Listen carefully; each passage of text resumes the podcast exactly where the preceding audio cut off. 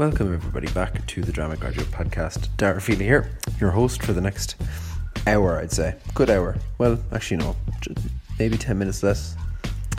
Uh, right now, I'm looking at it, it's about 45 minutes, so it could be longer, but who knows? You know, I'm taking into account, you know, your own little pee breaks and stuff, and stuff that, you know, if you get interrupted. Um, so yes, welcome to the podcast. Um, thank you very much for clicking on. Your time is very much appreciated. Your listenership, that's my new word, is very much appreciated, and we're very excited. I say I always say we as if it's a team. It's actually just me. Um, well, actually, no, it isn't just me. It's it's also the wonderful people who I get to interview and who very lovingly give up their time to let me ramble on to them about drama training. Um, so yes, we all are very appreciative of your time to take it out of your day and listen to us. Um, if you do enjoy the podcast, as ever, head over to Apple Podcasts and give us a five star rating and a good review. Um, if you haven't done that already, if you could spare the minute it might take, um, it would be enormously appreciated.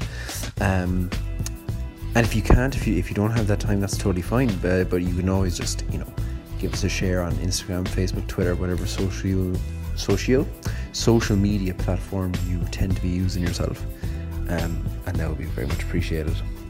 For now, though, just I'll shut up. Um, well, this side of me will shut up. The other side will pick in a minute or a few seconds, and uh, yeah, just enjoy the show.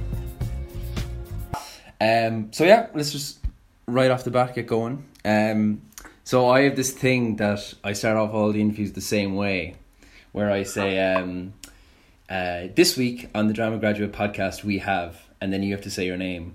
So it's so yeah. So this week on the Drama Graduate Podcast, we have uh, Witt Tarantino. Fantastic. Cheers, Witt, for coming on. Um, so we're just gonna get it going nice and simple. If you could tell us, Witt, your very first uh, experience of acting, and track that journey all the way to your first experience at drama school. Haha. Um, yeah. so my first experience with acting was when I was four years old, and um, my mother is an actor as well. She's like a semi-professional actor doing odd jobs, not her main line of work. Mm. But she was in a production of A Christmas Carol um, at our local professional theater in Maine, where I grew up. And um, she was just in the ensemble doing that kind of thing. And I was four, and I wasn't in school, and she didn't want to put me in a daycare all the time. Yeah. So when she couldn't get anybody to watch me, she would just bring me to rehearsals because I was a really like, I was a really quiet, shy kid who just sat in the corner and listened all the time. Like I was very, you know, quiet and well behaved. So she would take me to rehearsals all the time, and so I just watched a bunch of like rehearsals of a professional play when I was four.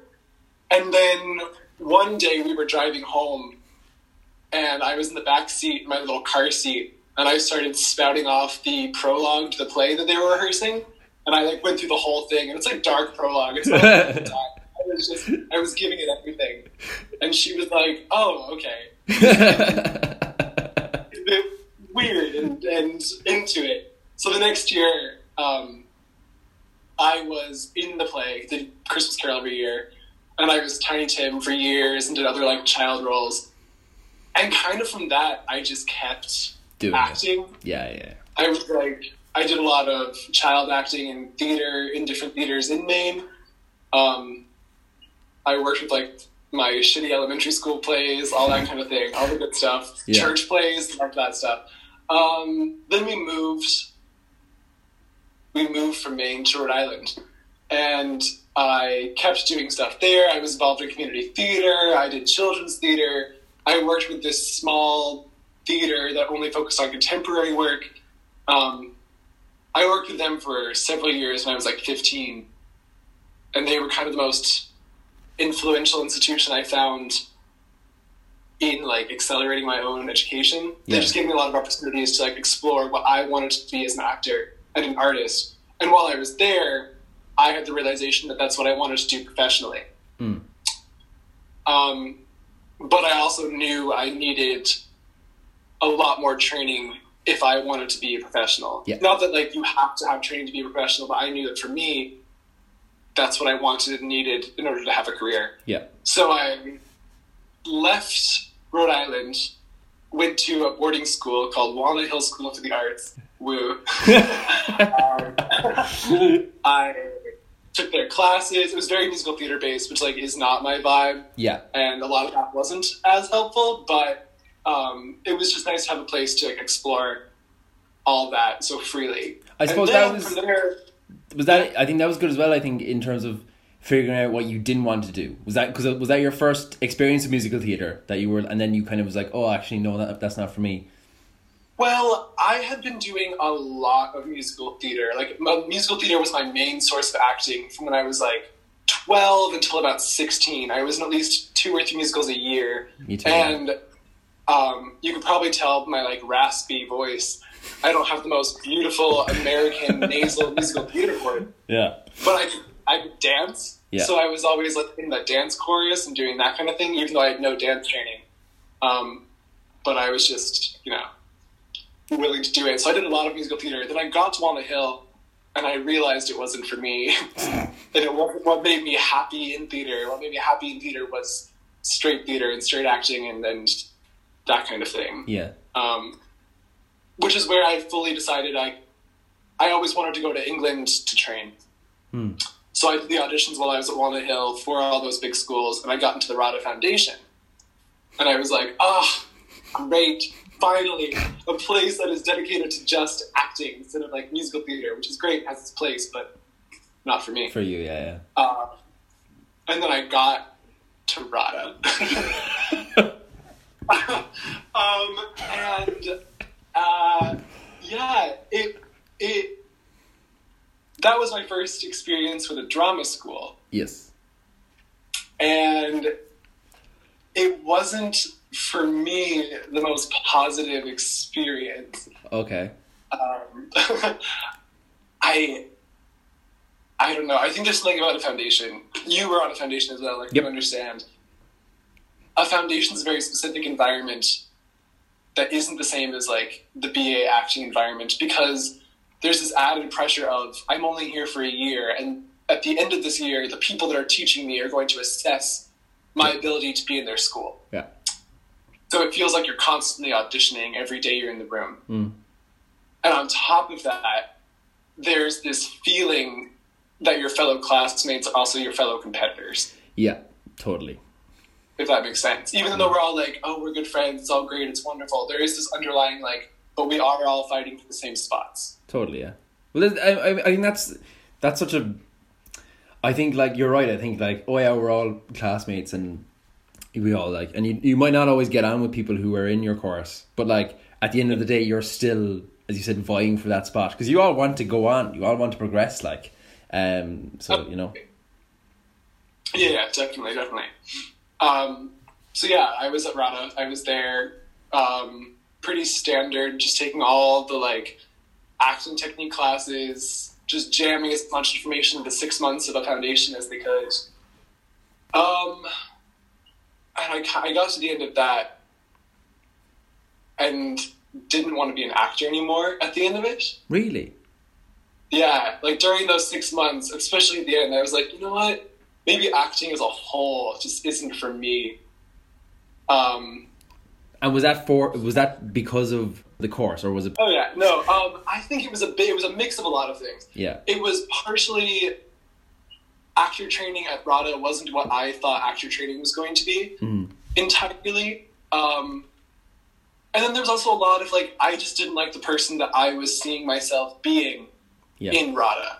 I didn't like that competitive side. I didn't like that negativity. Um, I didn't like how angry I was every day going in um, to that building. So I really, I just thought that acting was making me not into a great person. So I was like, maybe this isn't what I should do with my life. If I'm not happy as a person, it doesn't matter if my art's getting better if I'm being fulfilled there. I'm not happy outside of my profession. totally, yeah, Um, so I was like, you know what, acting's not for me. But before I had decided acting wasn't for me, I had already paid all of my audition fees to all these schools that I had I got applied for. So I was like, well, I kind of have to do these. yeah, Um, and I did, I did. I auditioned for like every school in England. I was like, I'll just do a blanket everything. Mm. Um, and one of them was the Lir, which had been recommended to me by people at RADA. Um, yeah. Teachers I really trusted, especially our movement teacher there, Katya. She was very vocal about like, "Hey, I think that's a better environment for you. I think it's more the kind of theater education that you're looking for." Yeah. And I really respected her, even though I knew nothing about the Lir. I was like, "Oh, okay. Mm. If this professional is telling me this, I'll listen to it and try it out." So I did. Um, Rada came, uh, the Lir, rather, sorry. The Lir came to Rada for the auditions. So I just left class for 30 minutes, auditioned, and came back. And that was my first round. And it was abysmal. I had a terrible first round. Really? So bad. I. Do you know how they have like a list of like monologues not to do? Yes, yes, yes, yes, yes. Yeah, I did one of them. Oh no, wait. because I didn't read the list because I was like, I don't care. I don't Yeah, want to yeah, yeah. I'll do, I'll do whatever monologue I've been working on in class. And it was one of the ones that was like, you can't do that. But I did it. Um, and they bought it, I guess. Or at least they thought it was a good enough Uh, pa- try. passable, yeah, yeah, yeah. Yeah. So then I did all that. Eventually got in. Um, yeah. I feel like everybody has their like audition horror story. I remember my first one. I was seventeen, and I walked in, and do you know the way you, you have to fill out that form. I don't know if they did the same around it, but you have to fill out the form, and then when you come in, you hand it in to Loughlin and whoever's there. I came in, and uh, they Loughlin like extended his hand out to me like that, and I came in. A seventeen year old little shit from Cork. I just came in with my sheet, and I was like. Oh, and I like went to shake his hand, and he like shook my hand, and like he was so polite about it, but he just kind of went like, uh, "Yeah, your form there, Dara," and I was like, I was like, "Yeah, yeah, yeah." I literally, uh, and then I went up to do my piece, and I was like, oh, "No, I haven't gotten in. It's shit." Um, and then how did you find the transference then from your experience at the foundation at RADA to the BA at the Lir? Then how did you? Oh, okay, okay, okay, yeah, yeah, yeah. So once I got into the Lir, I was still of the mindset that I didn't want to go to actor training. Okay. So I, I got the phone call from Loughlin being like, "You got the place," and I was like, um, I think my phone call story is a little bit less, uh, po- I guess, exciting than Reels is because I had just I had flown back to America that day, um, the day after the auditions at the Lir. Yeah. I flew back to America after having lived in London for seven, eight months, and it was like seven in the morning, and I was passed out asleep when I got the phone call. So I got the phone call, and it's Loughlin Deegan going, "Wait, you've gotten the place! Like we're so excited to tell you and announce and blah blah blah blah." And all I said was, "Oh, cool." That's it. Just like, "Oh, cool." and he was like, um, "You have time to decide if you want to take the place, but we're wondering like what your immediate like. Do you think you'll be taking the place or not?" And I was like, "Uh, yeah, I, I'll have to give it some thought. Like, I maybe what's what's the date that we have to decide by?" And he told me, and I was like, "Cool." And then I didn't think about it until that date. And it was like the day, and I was like, "I guess I should just email in and take the spot." I guess. Um, and did. And then came here. And when I got here, I was still in that mindset that I had been on in my foundation. yeah. I was still in that, like, like way too competitive, way too. Um, I'm not here to make friends. Like that's my attitude. Is like I'm here to train. I'm not here to make friends. I'm only here to improve Mhm. and become the best actor I can be. Um, while also dealing with the like, do I even want to be an actor Yeah. in my first term? And the first term was really hard for me. Okay. Um, I found the first term, everyone's always like, this is the hardest term, or this was the term where I like struggled the most. For me, one of the hardest was definitely that first term, and it's not because of the the Lir, the education. It's because I was dealing with all those questions of myself of like, what do I want? Yeah. If that makes sense. Totally. Yeah. Uh, and ultimately, at the end of first term, I decided that what I wanted wasn't training, and I was going to drop out. Really? Yeah, yeah, I was fully gonna drop out. I had like drafted emails. I had started applications to other colleges, some acting schools, some not acting schools. Just being like, you know what, I'm gonna take a year out and tr- see what I really want. Um, yeah. And you obviously didn't. And I obviously didn't because here I am in third year. I'm back. um, and the, th- I don't know why I came back. I think it was I was at home over the Christmas break, and my mom was like, "Hey, I'm I'm booking your flights to get back to Ireland," and I was like, "Oh, don't do that. I don't think I'm gonna go." And she was like, "What?" and I was like, "Yeah, I'm I'm, I'm out."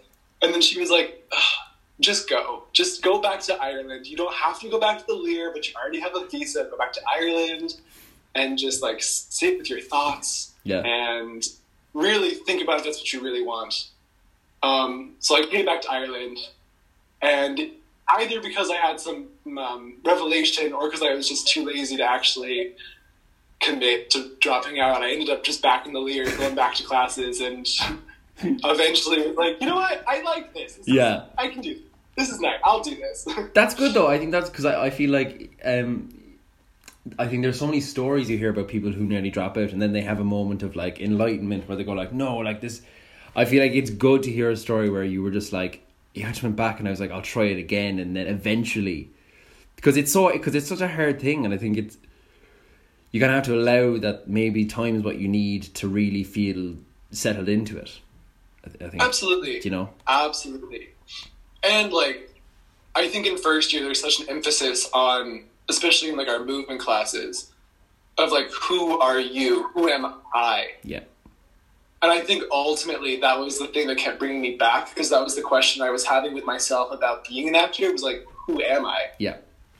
And the fact that the institution was being like, yeah, yeah, yeah, who are you? That excited me. And I was like, bare minimum, if I don't become an actor at the end, I'll at least maybe know who I am. Yeah.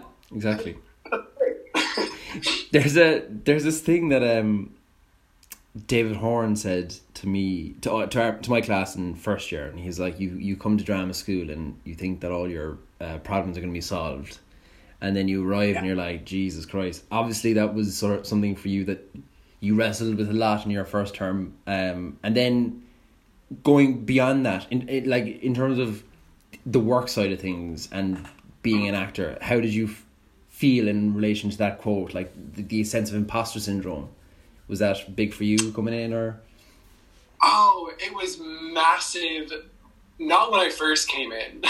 when I first came in, I was like, yeah, well, I got in, so I'm meant to be here. So, um, but slowly, as I started to like, once I got rid of those walls of not even wanting to be an actor, when I really committed to wanting to be there, that's when the imposter syndrome came in mm, for yeah. me. That's when I was like, oh no, now I have to actually commit to this Yeah, and I'm gonna fail so much. And I don't have the like, I don't even want to be here anyway excuse anymore. Because now I've, I've proven to myself that I actually do want to be here. yeah, So there's no excuses.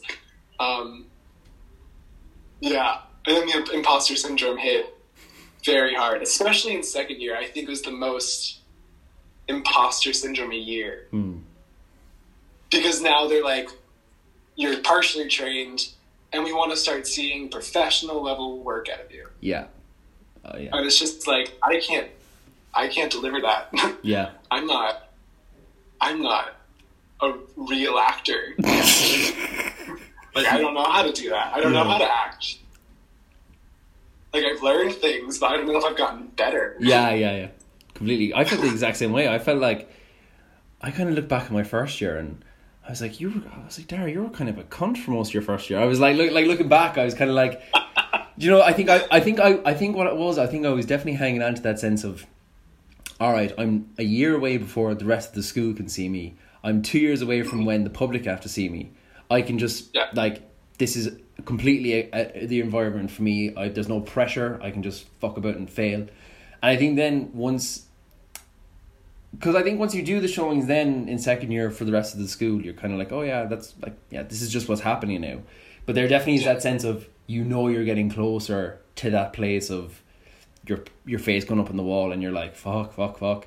and like it just mm-hmm. it just becomes real because I think when you're in first year, you've got so many people to look up to in terms of like the second years and third years, and then when you're in second year, you're like, it's just the third years now to look up to, and now people are like looking at our year, kind of going like, okay, so what have they, what have they learned, you know, and like how are they better actors for for the training, um, and did you ever feel then? Because I think, because you were twenty, what age were you when you came to the BA? You were twenty one, is that right? I was 20. You were twenty. Yeah. Did, you- did you ever feel? But I suppose you did the foundation. Like, did you feel that then? Because I always think it gets mad about people who do degrees before coming to dra- drama training. They always have. I always am always fascinated. Do they have a certain sense of belonging or kind of purpose about them because they've had those years um, in regular education? Because you know, drama school is not re- regular education. Did you feel then that you were kind of a bit more prepared coming in, just in terms of the training going forward because of your year in the foundation and just coming in a bit, having done another diploma course? Do you ever feel that you were a bit mm. more placed in at any time during the training, or is it? Yeah, no, I definitely felt like it really helped, especially in those first few months where I was grappling so much with like my own inner demons and dialogue. Having that foundation was really helpful because I don't think I was learning as much in those first few months because I wasn't committed. Yeah, But I had learned so much from foundation that I didn't fall too far behind, that I was incapable of getting back on the bandwagon. yeah, Um, I'm sure if I committed from the start, it would have given me some kind of like feeling of being able to be there. But I think all it really gave me was like not falling behind yeah. In the times where I wasn't committed, which is helpful, I think. And is there a moment do you think for you that you would pick as a defining moment in your training? Just a moment where you kind of felt everything kind of clicking in, and you were like, Jesus, like this is actually starting to. Things are starting to shift into place for you. Yes, I do. I, I, I do. Um, and it was in first year when we have to do Shakespeare monologues Mm. For Hillary Wood. Yeah. Um, like that's our big like, ooh. Um, and I am not always the biggest fan of Shakespeare or the classics, Mhm. which I know is blasphemous to say as an actor. Um, I think they're wonderful for education. I think they're fantastic. I think it's really important to study. But I personally could go the rest of my life without seeing a Shakespeare on stage. Personally, yeah, that's fair. I understand the counter arguments. It's just my own like taste. So I'm not a fan of Shakespeare. Hmm. Um, but we have to do Shakespeare, and so I was like, okay. Um, and I'm I'm a bit of a little rebellious shit, even in unnecessary times. There's no need to be. Yeah. I just like to be the little like, Yeah, little, yeah. like shit in the corner, being like, I'm gonna break the rules. Yeah, yeah, yeah, yeah. Um, and so I came in, and Hillary was like, "What monologue are you doing?" And I was like, "I'm doing Emilia from Othello." Um, and up until this point, actually, okay, I auditioned almost exclusively with female pieces Yeah. when I was auditioning for the Lir, and that was totally fine. And Hillary was into it; she thought it was great. And then here I was again, being like, "I'm doing a female piece," and and she was like, "Okay, you can do that female piece, but I also want you to have to do a different piece, a second piece that is the exact opposite." Mm. And she was like, "Because I just want to make sure that you are. We haven't seen that from you, so I want to make sure you can do it." And whenever somebody says like, or even implies like, "I don't know if you can do this thing," Mm. that to me is the biggest motivator for me to just like excel. Like, Yeah. like, fuck me, like, Yeah, do yeah, yeah. So I, I was like, I'll do. Uh, I think I did like a Prince Henry speech. Um, One of those ones. one of those ones. It was the one where it's like it's him on the floor, like asking God to forgive his father's sins so they can win the battle tomorrow. yeah, yeah, yeah. It's that one. So I was like, I'm gonna do this, and I'm gonna I'm gonna show her. And so I worked really hard on it, harder than I ever worked on a Shakespeare monologue. And um, I got up there and I did it. And the driving factor had been to prove her wrong. Hmm. And when I finished, she just did like her very Hillary, like, yes, there it is. now we're seeing it. And I had this moment of feeling duped because I wanted her to be like mad that I was good at it or Yeah. mad that I was able to do it, but instead she was like, "Oh, gosh, Yeah. it's so nice to see like you transforming outside of your comfort zone. Yeah. Um, and I just had to sit back and be like, "Oh, she she tricked me into." She knew that if she challenged me, I would fight to prove her wrong. Yeah. And then I realized my best work had always been trying to fight and prove to somebody that I was good and supposed to be there Yeah. and I had these like this really big moment for me where I was like, well, why do I always have to be proving to somebody else that I'm good and need to be here in order to make good work? Yeah. Like, why can't I just want that for myself instead of just trying to always prove myself? Mm. And that was the biggest moment for me, at least in first year. Probably the biggest realization I have was like not trying to prove yourself. Yeah. Like, it's a great motivator, Mm.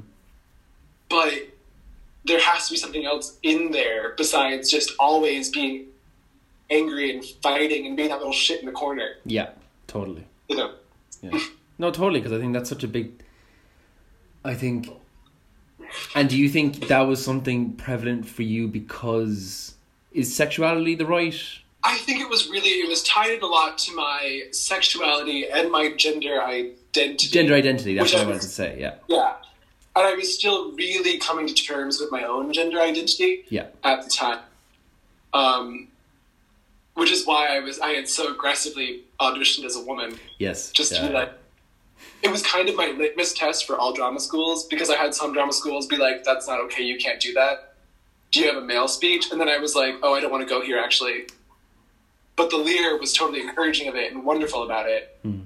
Um, which ultimately is why I came to the Lir instead of other institutions that I Yeah. got into. Um, sorry, I've lost the train of thought. That's quite alright. Just gone. it happens to me all the time. Dude, did you end up doing both pieces for Hillary? I did. I ended up doing both uh, pieces for her. And I remember after my Emilia, she was like, "Yeah, well, great. We knew you could do that already. Yeah, so uh, nobody's impressed. Like we've seen that. You didn't learn Yeah. anything from this because you've, we've seen that." Yeah. Um, and I was like, "Yeah, yeah, yeah." I did both. So then what would be then for you like so these are kind of two questions that are back to back. So Yeah. start off with what do you think is the for you was the best thing about drama training? Oh, okay. The best thing about drama training for me, I think it was really movement. Like the movement training we the Lir was the most. Not the most helpful. It was just, it's where I had the most realizations. Yeah. I don't know. You have this environment in movement class where you can kind of apply everything else you're learning in other classes and really think about them while you're moving. Mm. And it's just for me that movement studio is where I had the most action revelations. Yeah. Um, just like even like small ones where I was like, oh, that makes sense. Um, and for me, movement was so important because I came into Lir being like, I'm a good mover. I've always done musical theater dancing. I know I can move well.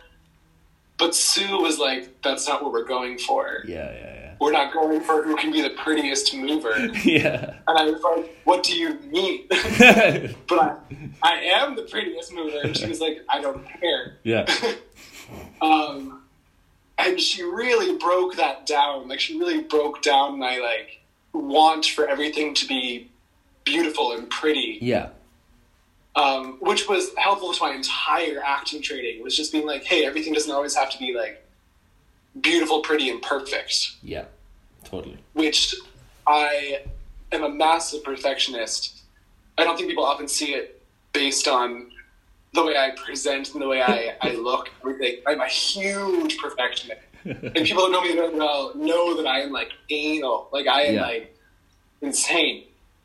So being in the movement studio, that's really where I learned that like, you could fail and you could be ugly and you could have this side that wasn't perfect and pristine and well presented. Yeah. Because it's so messy in Like, there. exactly, So messy in messy. there. Like, yeah. like I, before I went there, I was like, I don't even like sweating and moving. I like I would go to like my ballet bar classes and be like, I'm not even gonna sweat. That's how perfect I am.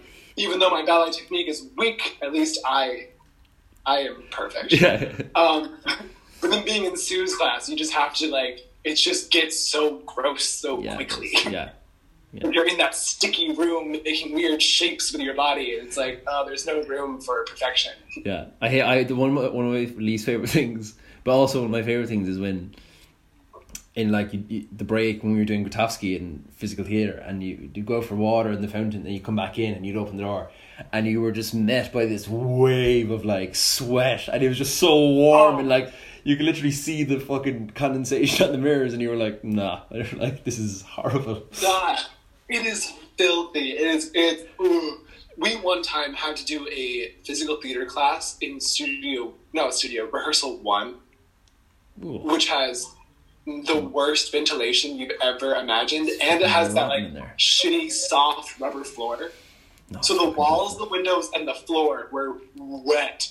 fucking. Wet. It was the worst. I slipped. I slipped on the floor. How's it going, everyone? So sorry to interrupt. I hope you sincerely are enjoying the podcast. Um, and I'm sorry to be cutting in, but I just wanted to ask you all a quick favor. Um, alongside having already done me a massive favor by clicking on and listening to the podcast, which once again we really appreciate. What would be extra appreciated is if you would, if you are listening on Apple Podcasts, if you could maybe give us a cheeky five star rating um, and maybe write a review, a good review, preferably. Um, bad reviews they, they don't tend to really help that much. Um, but if you were able to leave, leave us a five star rating and write us a review, it could really help stretch the the net that this podcast could uh, could cast, the podcast cast. Um, so if you could find the time to do that, that would be really, really greatly um, appreciated. Um, so yes, I will not be taking up any more of your time. Once again, if you can, five seconds, five star rating, a good review, it would make the world of difference to this series. Um, and I would love you forever. Genuinely, I mean that. Um, so yes, enough out of me. Back to the show. What was the um? What was the hardest thing for you? The hardest thing for me was administrative and was tied a lot to my own mental health journey. Yeah. breaking down all these walls of perfection and all these walls of like not knowing who I am or basing my own identity in the way I presented versus the way I felt. Hmm. Um, there were just a lot of issues, especially in second year. I struggled a lot with my mental health in second year. I have I'm I'm a very anxious person. I think it ties into that anal side of me that's just very like specific, and I overthink a lot, and I have panic attacks um, Mhm. Uh, at different times. Sometimes a lot at a time. Sometimes just like I go months and nothing happens. And in second year, I was I was having panic attacks every day. Like I was I was having panic attacks in class. I was having panic attacks at lunch. I was having panic attacks when I was trying to go to sleep. Um, which developed into insomnia, which made the panic attacks worse, and blah blah blah blah blah. And it was because I was I was really asking myself those those deep questions we ask ourselves. I was really peeling back layers of myself, being like, let's look at who I am as a person. And it was a lot all at Mm. once. And once again ignited the whole like, I'm gonna drop out because this isn't for me. Yeah. And then I started in on um, queer issues. Oh, okay. and a lot of my mental health has been tied to my identity. Like it's been a lot of uh, struggle to find out who I really am, struggle to express myself to my friends and family without, you know, feeling shame and all those feelings and Yeah. all that hootenanny. and so I started being more vocal about being queer, which I, ha- I had made a decision in my first year and a half just to not talk about it. I was like, I don't want to be treated differently. I don't want anything different. I'm not even going to tell you I'm genderqueer. Yeah. I'm not even going to bring up being gay in person. I think we all know. I think we can all see that I am the homosexual in the room. But I, I'm not going to bring it up. But then after the school was like, you should be more vocal about your struggles, I started being very vocal about queer issues. I was in Louise Lowe's group, and it was it was a great time. I love devising; it's my favorite thing to do. Um, at the time of devising, I was going through some family shit. Like there was a death in the family, blah blah blah blah blah. So I'm dealing with a lot of things.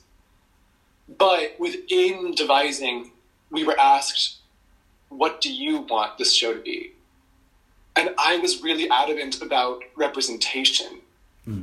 because there is such a lack of queer representation in theater and especially in Irish theater. I got here and I just never saw queer identities on stage. No. Like I just never saw them. I mean, if you look at the Abbey, there's only been one trans person ever at the Abbey, and it was on the Peacock stage In Rathmines So- Road, wasn't it? in Rathmines Re- Road. Rebecca Root, yeah. So. I was like, their national theater doesn't even really highlight queer issues, or if they do, it's a tokenized character. Like I just, I wasn't seeing the representation, so I was very adamant about like the show has to have representation. The show needs to be. It, it needs to be more than just like your traditional Irish white play Totally, yeah. white straight Irish play. And I would not back down the entire time. I was like, I don't care if it ruins the play. I don't care. I I don't give a fuck. Yeah. I don't care. Um, which probably wasn't the, the best attitude to have. I probably should have been more, you know, give and takey. And I think I was because I didn't even. Our show wasn't even gay at all. There was only one line in our play about homosexuality, and it was in a poem I gave at the end. It Yeah. was a very small line. Yeah. Think about it. If that makes sense. But you were Sorry, the I first. mean, No, you're right. But you were the first genderqueer actor that the Lir's produced. Isn't that right? uh, yes, So that's like, yes, I am the yeah. and then And I think I'm only the third openly. No, I probably am. But even when I got to the Lir, there weren't a lot of people that were even queer at all. yeah, Like, there just weren't a whole lot of people. In the year above me, there was almost no queer representation, if any, that I know of. Hmm. So, there just aren't a lot of queer identities, which is something I was surprised at when I got to drama school because I thought so many people would be gay. and they're not. And maybe because I was in musical theater for too long and I was like, everyone's gay. yeah. They're not. It's, It was wild. it was shocking. And then, so to, br- to bring it back, because there was something you said about, um, you know, like, you know, lifestyle within the Lir of, you know, you were saying but you know, insomnia and all that. kind- In terms of living with drama school, because I always feel like that's something that is such a, it's a really hard thing to do because of the hours we do, and you know, it's it's it's kind of in order to like taking care of yourself, like. What sort of like how did you balance the lifestyle of drama school? And like what were the if there are any tips you could give of like how to manage your time like looking after yourself physically and mentally? Like what are those those steps? Absolutely. yeah. Yeah, so I came in and eventually my perfectionist tendencies I realized were burning me out, and I couldn't sustain that. And it was becoming overwhelming for my anxiety, my insomnia, and all that business. And then my response to that initially was to just stop doing work. Oh, okay. And that that also wasn't helpful because that just made everything worse. Because then I was always behind and always stressed and always like doing things last minute. So I think the most valuable thing I can say, and you know, like the most valuable thing I learned about workload is you just have to listen to your body. Like you can only push yourself so far when you're doing work. Hmm. And when your body tells you it's tired, or when your brain starts not being able to focus, maybe it's time. It's time to take a break. Yeah. Remembering that it is good to strive for perfection, but the perfection is impossible to achieve. That's really that's a thing I've had to grapple with a lot in my training. It's been like we will never be perfect. Yes. Hillary says it a lot. Uh, even your last day of show, you'll get off stage and be like, ah, fuck, I really, I could have done more. I, Yeah. There's, I, I missed so much. But you're always going to miss so much. Hmm. There's, you're, you're never going to get it perfect. And it's good to try to want to be the best you can be in that play. But you have to take that time for yourself. And you have to have a life outside the Lir. Hmm. Yeah. You really do, I think. I think that's really easy to say because we have no time and people work jobs and all that business, but you have to have a life outside the Lir. And I think it is equally as important to have a creative outlet outside the Lir. Yeah. I think if you put all your eggs in the basket of just acting, you're missing out on really cultivating your own artistic voice Yes. because I learned so much about my own acting just through like my other artistic mediums Yeah. and just about like my own expression, what I want to express and what I want to give to the world in the art that I want to make. Yeah. And that's been really good for my mental health because it also, whenever I'm doing something creative that isn't acting, I, I still feel productive and I still feel like I'm striving towards something, Yes. but it's way more passive and it's way more like meditative and, and Yeah. center because it's just for you. It's not for the institution. It's for you. Yeah, absolutely. Because I like I like I love writing, and I remember before I was like um, I always felt guilty about writing when I was in like you know up in in in in, school like in term time because I was like, oh, should I be reading a play or should I be like you know should I be you know should I be trying to learn how to act better? But I was like, it's actually so important to do something create because eh, like they always talk about having a hobby outside of the school or like having, but I feel like it's all as you like you're dead right and i think you're the first person to say it as well like creatively because i think we're all such creative people in there. And like you know you talk to anybody and they've all got like you know a hidden portfolio of drawing somewhere or like you know like a play that they're writing or you know like they've all got stuff all this stuff going on that you for me anyway you i always felt a bit, a bit guilty about doing it because it's like but should i be focusing artistically entirely on acting? Because it's what i'm here to do.